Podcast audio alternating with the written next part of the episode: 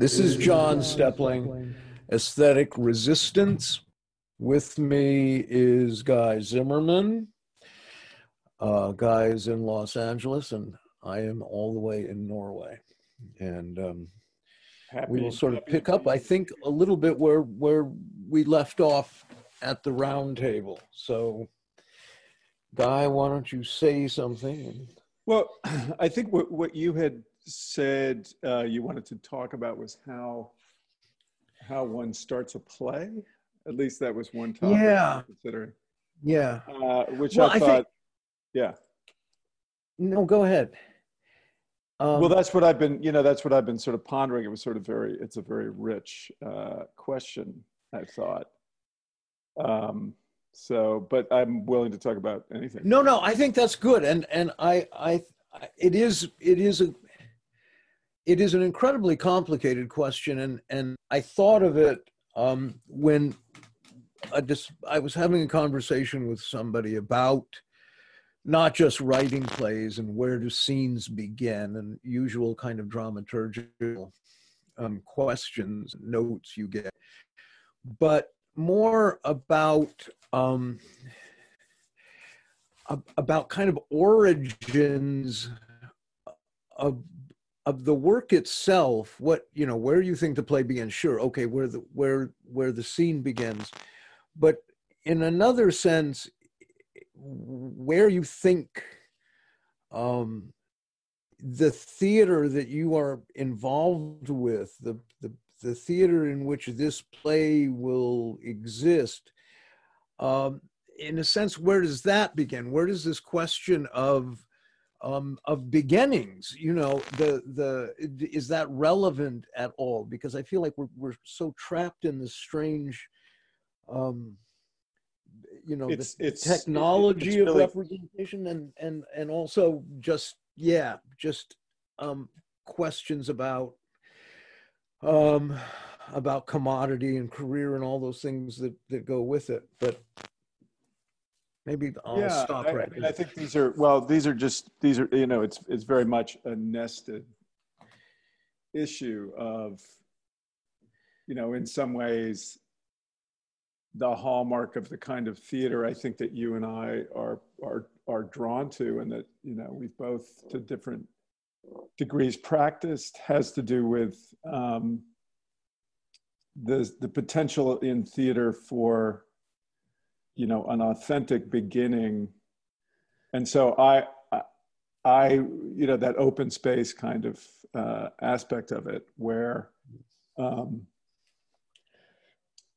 i was drawn to the question of you know the first line of a play that then generates itself or bootstraps itself up out of um, nothing really in a sense and that that that action is what it is that's so intriguing about the art form you know that you can strike a first note and then draw something into an existence that isn't just on paper but is actually three dimensional in space in a body involving relations all of that you know. Well, I think I think that the um, this was a question actually that came up in, in the blog post because I was I was reading an, an older essay of Jonathan Beller's actually, and and he's dense and very difficult, uh, but he's interested in the ways in which I think, as he put it, the secret history of medias and technologies penetrates what we do, what we think, what our unconscious is. I mean, he sees it almost as the unconscious of the unconscious. Um, and and there is that he borrows Lacan in a sense, and a lot of people don't like that he did that, but he says, you know, it's the fading subject. And um, and it may be a slight misreading of Lacan, but but the point was that there is in a culture that is so acutely narcissistic this sense that people don't know their own voice, don't trust their own voice. Feel, oh, I'm fake. I think if you talk to any analyst, they'll tell you that they have countless clients who talk about feelings of inauthenticity and so forth. Now, imposter syndrome, yeah. How that relates to to you know theater practice is is another is another question, but that's that's kind of what got me pondering all of this because I thought, well, um, well, go ahead, yeah. No, I I think about I mean I think about your plays in particular. I've uh, you know it's it's always this thing where you have a subject on stage, but you also, you know, in a sense, you which you also have a body on stage. And right. so, you know, it's funny you mentioned Lacan, and I was thinking about Lacan too, and I was thinking about, you know, the the subject as as an entity constituted in language, according to Lacan, and that you know what you have in the theater is you have that subject, but you also have this body on stage in space. And the body has a different story to tell. You know, it's not, the body is not fully bounded by the subject in a, in a strange way. And so, you know, to me, that's sort of the hallmark of this kind of post Beckettian sort of approach to writing for the stage is that, you know, you, you're, you're investigating that strange uh, tension between the subject and the embodied actor, you know, who uh, is is is creating that subject, if you know what I mean, in space. Right, right. Well, that and and that's what that's what makes theater more disruptive, I suppose, than than film ultimately, um, is because there is this additional level of tension. But I think I think the other part of this I mean, and perhaps even the most significant part of it is we we live in a culture now, and I hate to always sort of go off on on these tangents, but we live in a culture in which um, work for theater, certainly that comes out of MFA programs or wherever, that is that is developed in a dramaturgical process within big institutional theaters that that this is work that has now um, attached itself pretty pretty seamlessly and and um, comfortably within the guidelines of those institutions of of culture. They um, it's it's not even conscious. It's just this is the language that is used. This is the characters are based on on the parameters for identity as they are laid out in in the culture at large. And we live in a culture in a society in which the the definitions for identity for knowing yourself are very strange. I i went to buy actually to buy the microphone i'm using for this podcast the other day, and I had reserved it at this little place, and this is in Norway, mind you. And I got to the nice, you're holding a mic for Steppling. And he said, What's your phone number? I said, Geez, you know, I just got this phone and I hardly remember but just look up Steppling. no, we don't do anything by name. and I thought, so I, my number is now my telephone number. Yeah. Uh, and, he, and he said, yes, you know.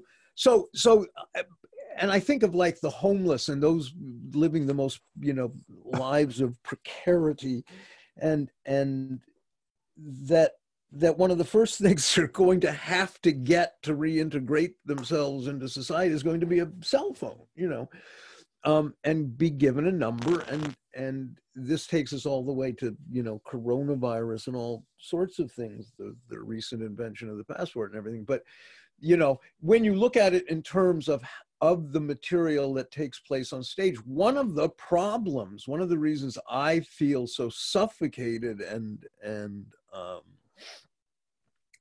constricted, emotionally constricted, as I watch most of the theater that takes place at, at mainstream flagship theaters, um, is that these are characters who who to me are not really characters. They're sort of second generation dupes of something.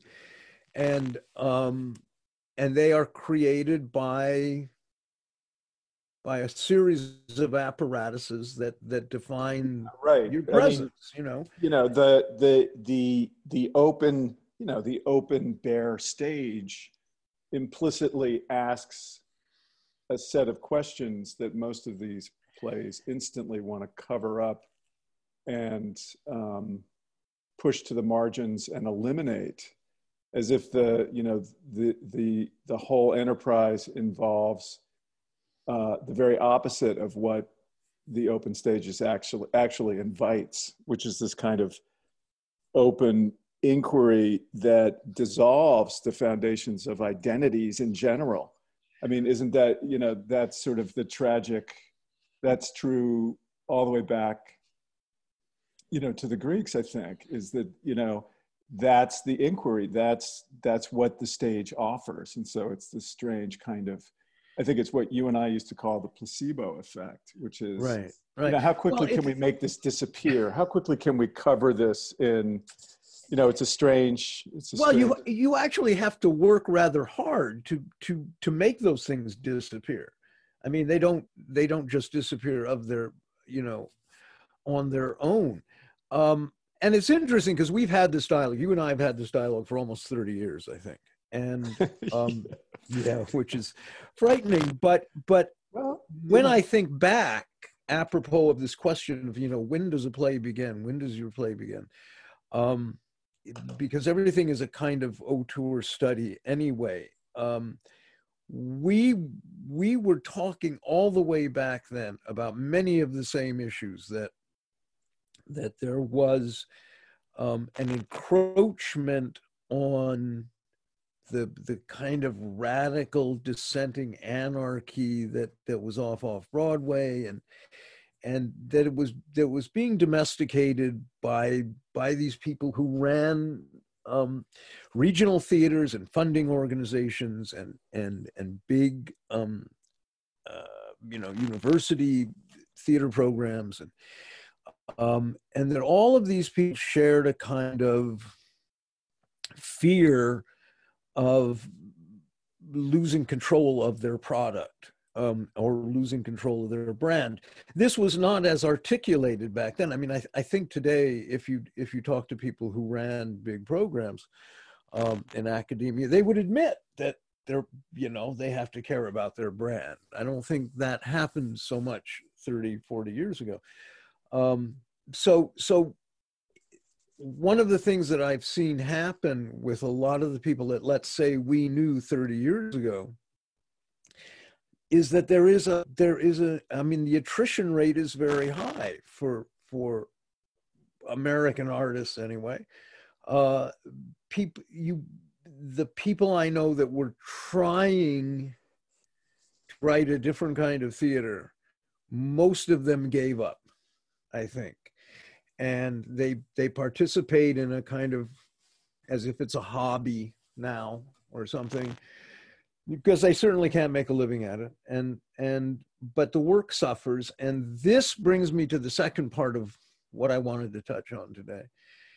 And that is um and what, what my blog post was about but but also we we talked about it a little in the last podcast the idea that people sometimes think of the artistic process, the creative process, doing a play as just sitting down and writing this play that's mine.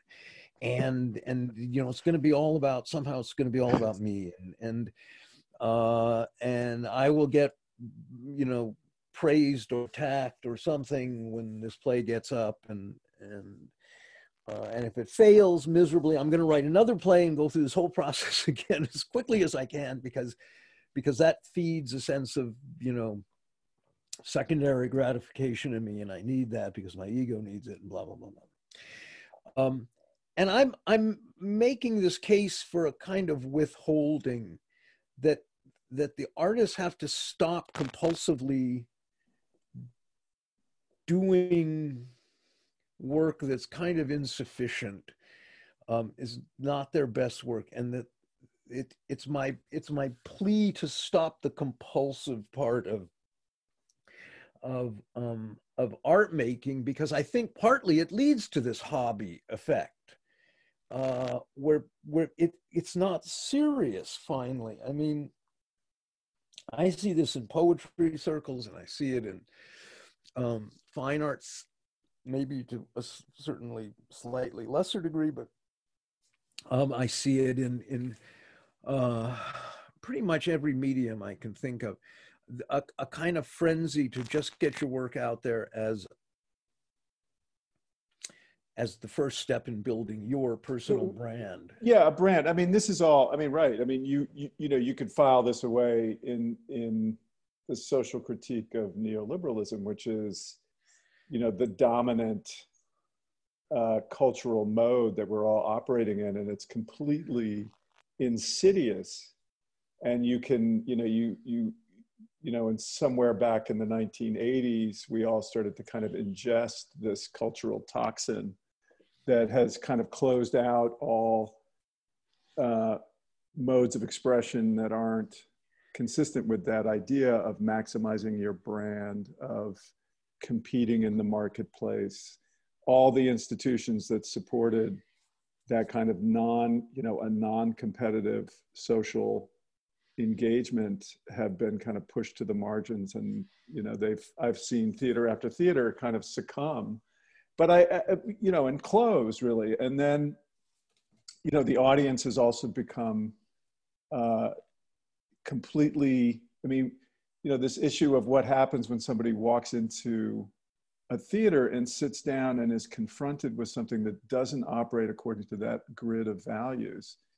There's a real, there's a moment of shock. I think, I think I begin, I'm eternally optimistic about this and I'm constantly looking in LA theater for little signs of a return to what you know the kind of uh, ferment in the Lower East Side that really produced a lot of the great LA theater that that that was here when I arrived in the in the early the late 80s early 90s. You know, John, I have your I have some of your plays right here. I just want to read the you know it's one of these lines. The first line of uh, of Standard of the Breed, which is just this. It goes, it's those birds. That's the line. And to me, for that to be the first line of a play is, all, and I know because I know the play, that the rest of the play is going to be, in a way, an investigation of that first line. Right. Do you, do you know what I mean? And it's, and like, yeah, that's, no, that's one. That's enough, you know, yeah. that, that, yeah. that, that you, as a playwright back then, were in a situation where you could say, okay, I'm going to stay true to the impulse under this one line. And I'm going to sketch out the world that it entails. And that's what I that's what my job is, rather than I'm going to repackage some formula of you know how things are supposed to be according to a set of values that I'm looking at from the outside, you know, and then I'm representing. Well, well you know what's fascinating about that is that um, you know, I I remember where that line came from. I don't often, or don't always, anyway, remember where things came from. But I had been introduced to Fukase's book on crows, his book of photographs on crows, and he had his wife had I don't know the whole story. His wife had left him, or she had died, or something. Anyway, he he developed a morbid obsession. Um, uh, morbid maybe, but an obsession certainly about crows, ravens, and and he went out every day and took rolls and rolls of film, mostly black and white, of ravens, and the book has become um, justly famous and and is listed always one of the great books of, of photographs. Anyway, um, that that was in there when I when I I think when I wrote that, but but it was more. Um, probably also spending a lot of time in the desert and the play is set in the desert but see what happens is i if if you are in a, a, I hate to constantly be attacking MFA programs, but they represent something very dire. If you take that to a, a dramaturg, if you go through that process of getting notes, that scene, um, would come out very much different because there's no way to really talk about that line not psychologically not sociologically no it's embedded it's embedded in religiously. Right. Yeah yeah it's i mean it's something it's embedded in this with, complex it's embedded in this complex fabric of the writer's existence at that moment and that's what in a sense you want to drag kicking and screaming onto stage through that one little that one little opening that is that first line and you're going to try to bring as much of the complexity of where that why that appeals to you onto stage. Right. You know i have and, another i have another ahead. line for you. Yeah. This is from one of my favorite pieces. This is uh, pinter's ashes to ashes the late play. And the first line is rebecca's line and she says well for example he would stand over me and clench his fist you know, and I just know Pinter, you know, Pinter is just it's just that trick of like, okay, this is the start of the play. I wrote this line. I don't know where it leads, but I'm going to follow it until I get to the end of whatever that is, you know. right And I have to Well, end it, you know. I mean, it's yeah like, i mean again But that's- yeah, yeah again it's what you say you know we want to bring this kicking and dragging onto the stage you can only do that um if if and i've sort of said this many times before you know if you have no idea where the play is going but absolutely. You have to not has know. Yeah. yeah there has to be an emotional um and and you know deep connection those impulse you have to i think as a writer trust whatever those impulses are because they they come from somewhere. And this is this is the beginning this process of trust and and the voice that is there um again in a childlike infantile culture of narcissism. People don't trust that voice because they don't know who they are. They're constantly um hyper anxious about uh, you know sense of realness and Well, and- in a sense, it- authenticity. right. so so it's impossible to you know it's impossible to go there. And i think we increasingly live in a society that can't hear those lines. Here's well those, it's, it's know, very true right? Because the playwright who writes in this mode is saying the natural condition is that we don't in fact know what we want or what we should want. And that's an invitation to be curious about something beneath identity right? And so come come on and we're going to all go down there and look and see what's down there. And that, to me this begins really with with beckett and it's why beckett moved from being a novelist to a playwright which was an odd thing to do but you know it was very odd.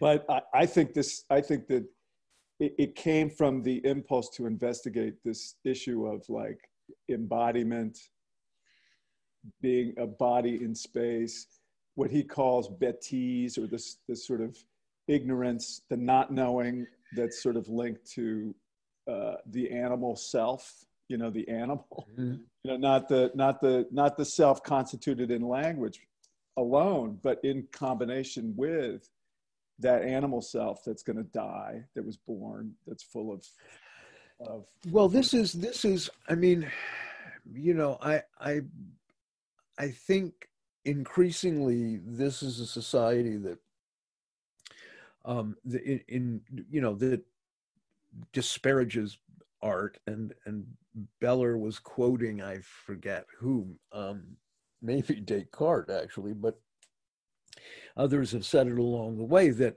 western society is demoting discourse you know the the the increasingly uh, there is there is an inability uh, to to engage in complex discourse, but also um, there's less and less need to, and people are less and less able to do it. And and we talked about this at, at the roundtable. So so you're asking an audience today if the the first line is that Pinter play or Standard of the Breed or one of these plays that you know um, you are asking them to listen to something poetically for lack of a better word and Absolutely. and they Absolutely. can't do it they can't do it because they can't hear it that's not there to be heard anymore and um uh Here's, I, I was thinking of joy go ahead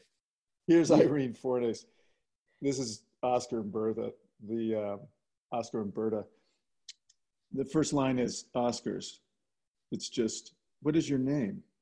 you know, it's just, I mean, i if you if you know Irene, you know that that's going to be an interesting right.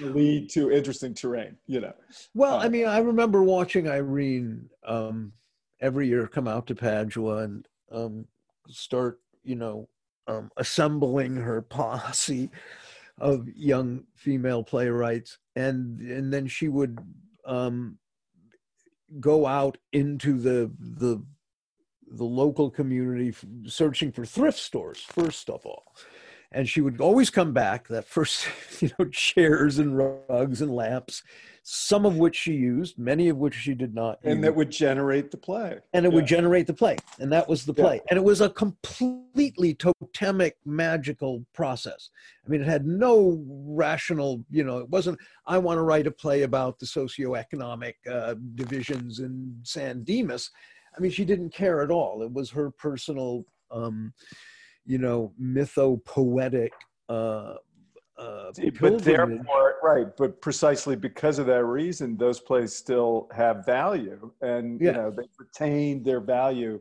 as art objects. You know that need Yeah. to be reperformed. You know, No, absolutely. And I th- I think that the trick is, I mean, and this was true of Irene, because if it started in the solipsistic, you know, process of of her own incantatory, you know, uh, uh, processing of of you know the flotsam and jetsam of of of Pomona and San Dimas, and she would roam around in this extraordinary heat. By the end, the real world had been drawn back into the play, you know, Yeah, and it was no sure. longer solipsistic and and and you know detached. It was very much about. I mean, her plays always became very much about, and I say this in a in a really good way, very much about her own struggle to write the play. I mean, Yeah. that that was sort of what what was happening, and maybe on some level, um, I think all great playwrights do that to some to some degree, because it's incredibly difficult. You know, one of the one of the first things I learned, I think, when I started writing for film and TV, was oh, this is a really different process. This is a really different process because it, it, it causes me great pain, literally, to write a play, you know, partly Yeah, because I right. put a lot of pressure on myself, Right, but, but right. because inherently, if this doesn't mean anything, then for me, nothing much means anything. So there was a lot of weight. And with film and TV, nobody gives a fuck. I mean, nobody cares what you write. It's going to be changed probably anyway. well, but you nobody know, knows what they're talking about. And Sure, so- but it's but I but having read your screenplays, I also know that you know. I mean, it's a very interesting thing that because to an artist, the artwork itself is the most important thing. It's actually really a good sign when a play is about the process of writing a play because that's the most meaningful thing to that person doing that. And the same goes for you know having read you know your scripts or whatever that your screenplays are always about filmmaking in a sense or cinema anyway what it means to you know i was watching Siodmak the killers last night and i was just Uh, beautiful film. you know, how Yeah. clean and intelligent that piece is you know and how so much of that sort of not this is sort of a tangent but just the you know the intelligence in that. I mean i i um what just to cut back to what you were saying before this issue of how people are being constructed now by social media and how those you know those sort of algorithms are written to accentuate constantly these startle emotions that get us to react. And people make money on that. That's where the money is to trigger reactions. So we are you know are all of us are being kind of you know our frontal cortex is being bypassed and our brain stems are constantly, you know, really being kind of uh, entrained into this mechanism of production, right? So that we right. we are just our react our most uh, you know most primitive reactivity. You know, I hate, I like, I hate. Uh, yeah, afraid. No, just these very basic things. We're being reduced, you know, to these constituent and I think it's probably, I mean, this is why Beller, and I, I don't agree with all of sort of Beller's thinking, but I think he's kind of savant like in a way. He often doesn't know what's brilliant about what he's saying. But for him, it goes even further than that. That that you know the technologies that probably began with with the photograph, and that this, this came up during uh, a, a, particularly acute imperialist phase, colonial phase, and that the development of the photograph was was you know inscripted in in the racialized theories of of you know European colonialism, and that you almost sure. can't sure. separate that right apparatus from from the history of um, the, the the history of those countries in which the technology was was developed most acutely and so that becomes without going too far afield and that becomes um, um, a terrifying prospect when you when you by the time you get to cyberspace and the sort of new digital um, commons or whatever they are that that people are so habituated to this stuff and it's so sub rudimentary that that um and and the the openness with which people are manipulated and people have accepted i guess with because there's no recourse have accepted the idea that they are constantly being manipulated that there's constant coercive pressure applied to them. And they're you know psychologically buffeted by this stuff all the time and we just become inured to it. I mean we're we're we're used to it. And this is one of the things that, that i think i would like to see sort of forensically analyzed and broken down in in future workshops and, and theater efforts whatever we do because how that works hasn't there's i don't think there's been a language of poetics for that yet on stage the closest is probably you know already quite a few decades back with sarah kane and and Handke. i mean it's funny how um Kaspar looms as a more and more important sure. play as as time goes on yeah uh and and um and Handke himself becomes more important, I think. But yeah, so I, I think that that um, you know social media, this whole world in which we are all somehow caught up now, has to be. This is my again like writers to do less, do do less differently than than a compulsive need to create plays that whether you admit it or not are going to function as um, commodities as brand signify or something you know that that that that somehow has to be let go of. And i'm not sure entirely what i'm saying except that that restraint withholding uh, is is something that happens in a lot of art forms in dance and music and and it needs to happen somehow in the the mental process of of of playwrights at this point though i have no idea really finally what i'm suggesting other than that's my feeling about this stuff. So yeah it's it's it's very intriguing. I mean i one place i go right away because it's um i mean you're to some extent you're you're uh, you're asking for a withholding of consent to you know this huge monolithic um, apparatus of control and extraction really. Um, Right, but right, but I right. you know, and I think it's one of the interesting things about social media that I don't think is adequately appreciated is, you know, I always think about um, Rene Girard in this context and the the idea of you know that we fundamentally don't know what it is that we that we're supposed to want, and so we imitate other people. I remember. Um, uh, you know Peter Thiel, who's one of uh, you know this sort of anarchic right-wing libertarian Right. who uh, Gillionaire. yeah gillionaire because he he had studied with Girard at Stanford and when and when Mark Zuckerberg approached him to invest in Facebook he looked at it and he said you know that is a triangular desire machine and it is going to be phenomenally successful because it it just activates all that sort of the dynamic of triangular so desire of of I don't know what to what I want, and therefore I'm going to imitate you. And it's it's just uh, so shocking what that has produced in a way, like how quickly. And if you know, of course, if you know something about Girard, you know how how pessimistic he is in a lot of ways about where these things lead. So it's it's really a chilling kind of thing.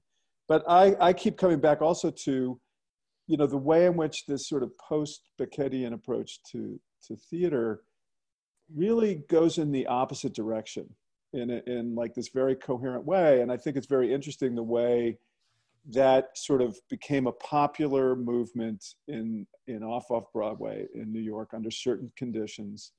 And then when those conditions changed it sort of some part of it moved to los angeles and it continued to kind of flourish here for a little bit. And now it is very hard to do that anymore but it still remains the thing to do in in opposition to or resisting this uh, this sort of apparatus, you know, that's otherwise extracting this stuff from us. I don't know, and I don't know where to go with that necessarily myself. I'm confused about it. I don't know how to continue to write plays. you know? Yeah, I don't either. I don't either. And and this was part of the impetus to to start having these dialogues and podcasts and, and workshops because um because there ha- I I have a, an unmistakable, unshakable uh, feeling of of not seeing something that's right in front of me. I know it's there about about what has to happen with theater right now. Perhaps culture in general has to happen right now. And and when I come back to Los Angeles, and I I was just there, of course, for the first time in ten years, but but the last couple of times I've been there, uh, and I was in New York once in between that, but but very briefly. But when I come to the West, I realize that this is home for me, and that somehow the sounds and images and colors and smells of the West, Western U.S. Um, are what I'm always going to be at work with. That's that's those my materials, whether I like it or not, or or want to write Western plays. It's somehow that's it's just there, and that's okay, and maybe that's as it should be with writers. But I don't know the the the frame, the context, the the ways in which one can actually make this stuff happen anymore because the the resistance this the the, the, the anti-cultural animosity and the bureaucratization and institutionalization those forces that shut down anything that is ambivalent or uncertain or uncanny or strange or unfamiliar. They now they used to be distrustful and would avoid it. Now they shut it down. Now there's a kind of clampdown that um, that that runs alongside um, you know it, it's interesting. It runs alongside the infantilization of the culture. And it's interesting because i was just reading this book or maybe it was an essay i forget that that it, brzezinski carter's advisor arch anti-communist right winger way back in 95 after the world forum and wherever it was, uh, said people were asking questions about social unrest, massive social unrest. There are going to be so many unemployed people, and blah, blah, blah. and he said, yes. Well, what we need, and this is the term he used, is tittytainment, um, meaning stuff that would serve as like breast milk for infants. And he thought, we don't need a vicious authoritarian clampdown. We just need to give them something like as if they were very young children to play with and and um, distract them. And that's really what's happened. That that's gone into you know hyperdrive now. Um, is is the infantilizing of everything. So part of what you're up against is is that this is a culture that's very distrustful of, of seriousness and they're distrustful of adulthood and um, there's something that is seen as accusatory when you when you ask for things to be serious um, and it's but it's very difficult to be serious right um, because because people don't read don't process seriousness. I mean, you can go into a room with a very serious kind of intent and say these things seriously, and people will think it's um, it's ironic or or sarcastic or something. It's very difficult. You have to you have to somehow, and that's also, you know, if if post World War II capitalism was schizophrenic. We are in the autistic stage of. Well, of for sure, you know, and and it's I mean it's something that we've been saying for a long time, but you know, it, it tends to be, you know, art are the arts flourish and people recognize their urgent need for the arts during times of real collapse and catastrophe. And that's really what you know, in a certain way, that's what produced this mode of theater writing anyway, which was, you know, the aftermath of the collapse of Europe, you know, in, in, in World War II, World War One and World War II.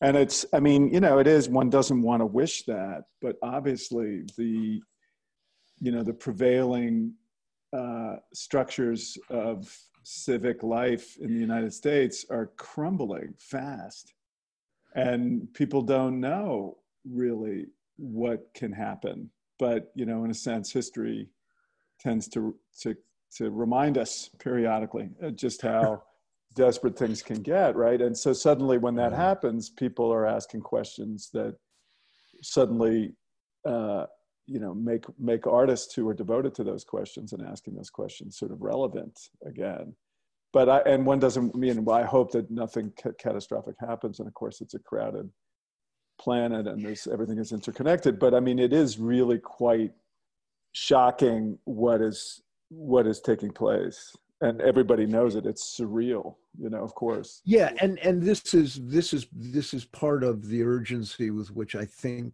one should start thinking about creating culture that that that stops accepting the fact that people are mute about you know the millions of homeless people that surround them in Los Angeles. I mean that's a startling fact, right? And and yet nobody has developed a grammar, a, a language to to articulate what that means or or the fear that that generates and and um the culture overall is so extraordinarily afraid. And these are all the things we're talking about, you know, infantilism and fear and anxiety and narcissism.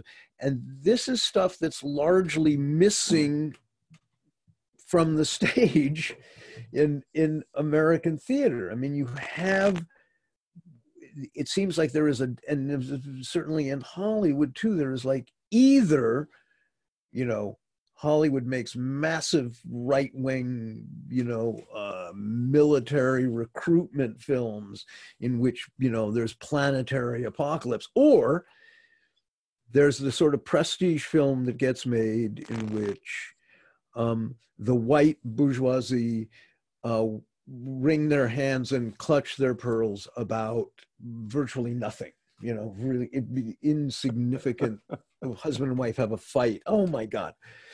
Um, it's it's one extreme or the other, and and the the white knuckle terror that I think grips the country in general. I mean, is something Sam Shepard said right before he died too. Um, that you know, you you you stop in bus stop in Oklahoma or somewhere. Um, there's terror there. People are terrified. Sure. For sure. And and but nobody's finding the way to put that on the stage somehow. And um, so just to, to well, sort of, let me just say, yeah, John, if, if you you know, if one were to put that on the stage, one would not be greeted.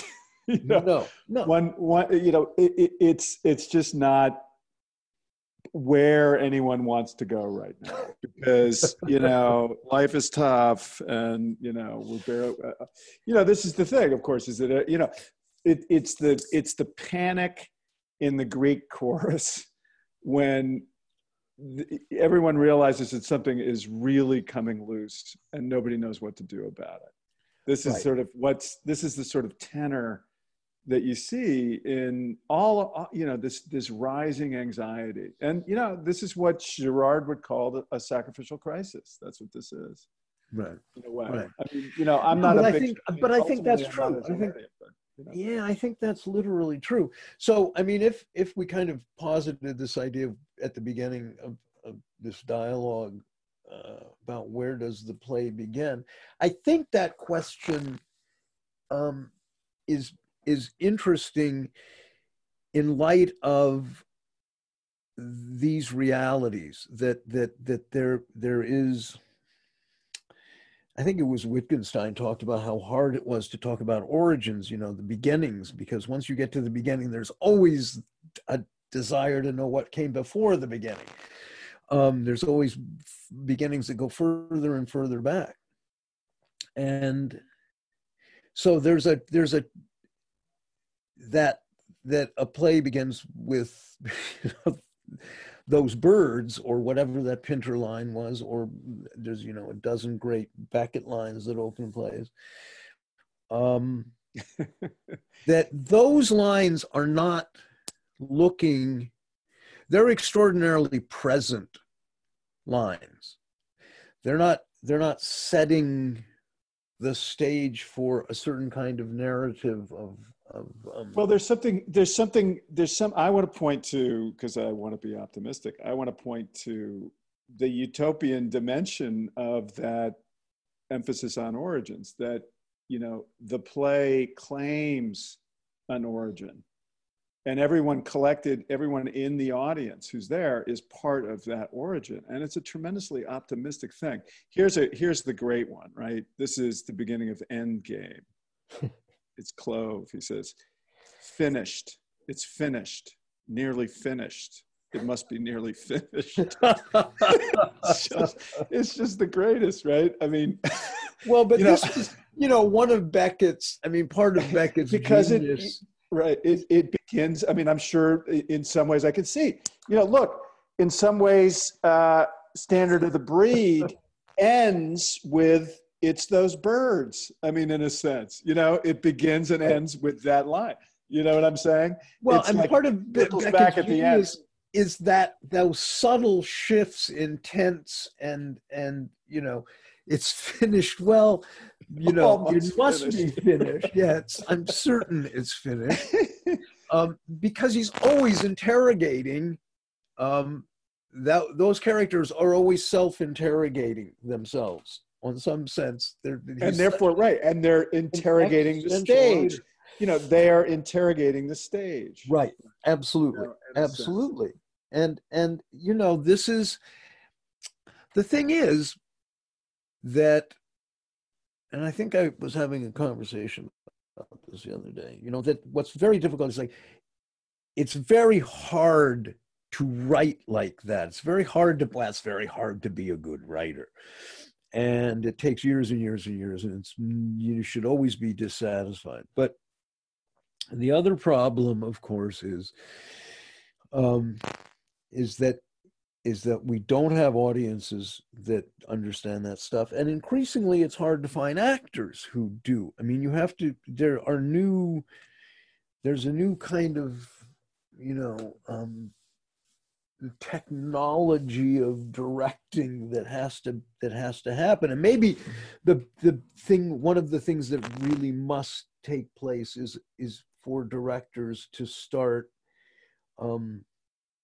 to start hearing those distinctions hearing those changes and and um, it's very it's very interesting because I, I i actually was thinking back because of knowing that i was going to talk to you about this and i was thinking back about you know and i know you haven't written a play for a while it becomes really hard to do when you don't have a context where you don't have an audience and i know that for me when i think back on the last 10 years you know i started writing i started thinking that I started thinking of Heiner Muller and sort of his approach to writing texts that really needed to be completed by directors, you know, and he himself, of course, right. being the director he had in mind. And I, I, um, you know, and I recognize looking back that in some ways I got away from what it is that we're talking about now a little too much, and that I, uh, you know, that that that's not really a way forward so much either at least not for me. So uh, this becomes very relevant because i i you know i very much sort of uh, remain for that i think because of that utopian logic that i'm talking about of you know the stage is finally this really utopian space right where anything is right. possible well i think i i feel the same way and i i have felt that um my sense that theater was being shut down, that opportunities in theater were doors were being shut. This was this was maybe 15 years ago um, when I first left the states, maybe longer, almost 20 years ago, because I left in '99. Um, my sense was that this is pointless this is going to be you know humiliating and and hard to be around and will not serve any good purpose my staying in America serves no purpose. Um, but I also was cognizant that that there were there there were no opportunities anywhere. Opportunity itself was being shut down, and and so that was um, something I'm returning to. Think, well, maybe now this is the the first glimmer of we've we're all crawling back.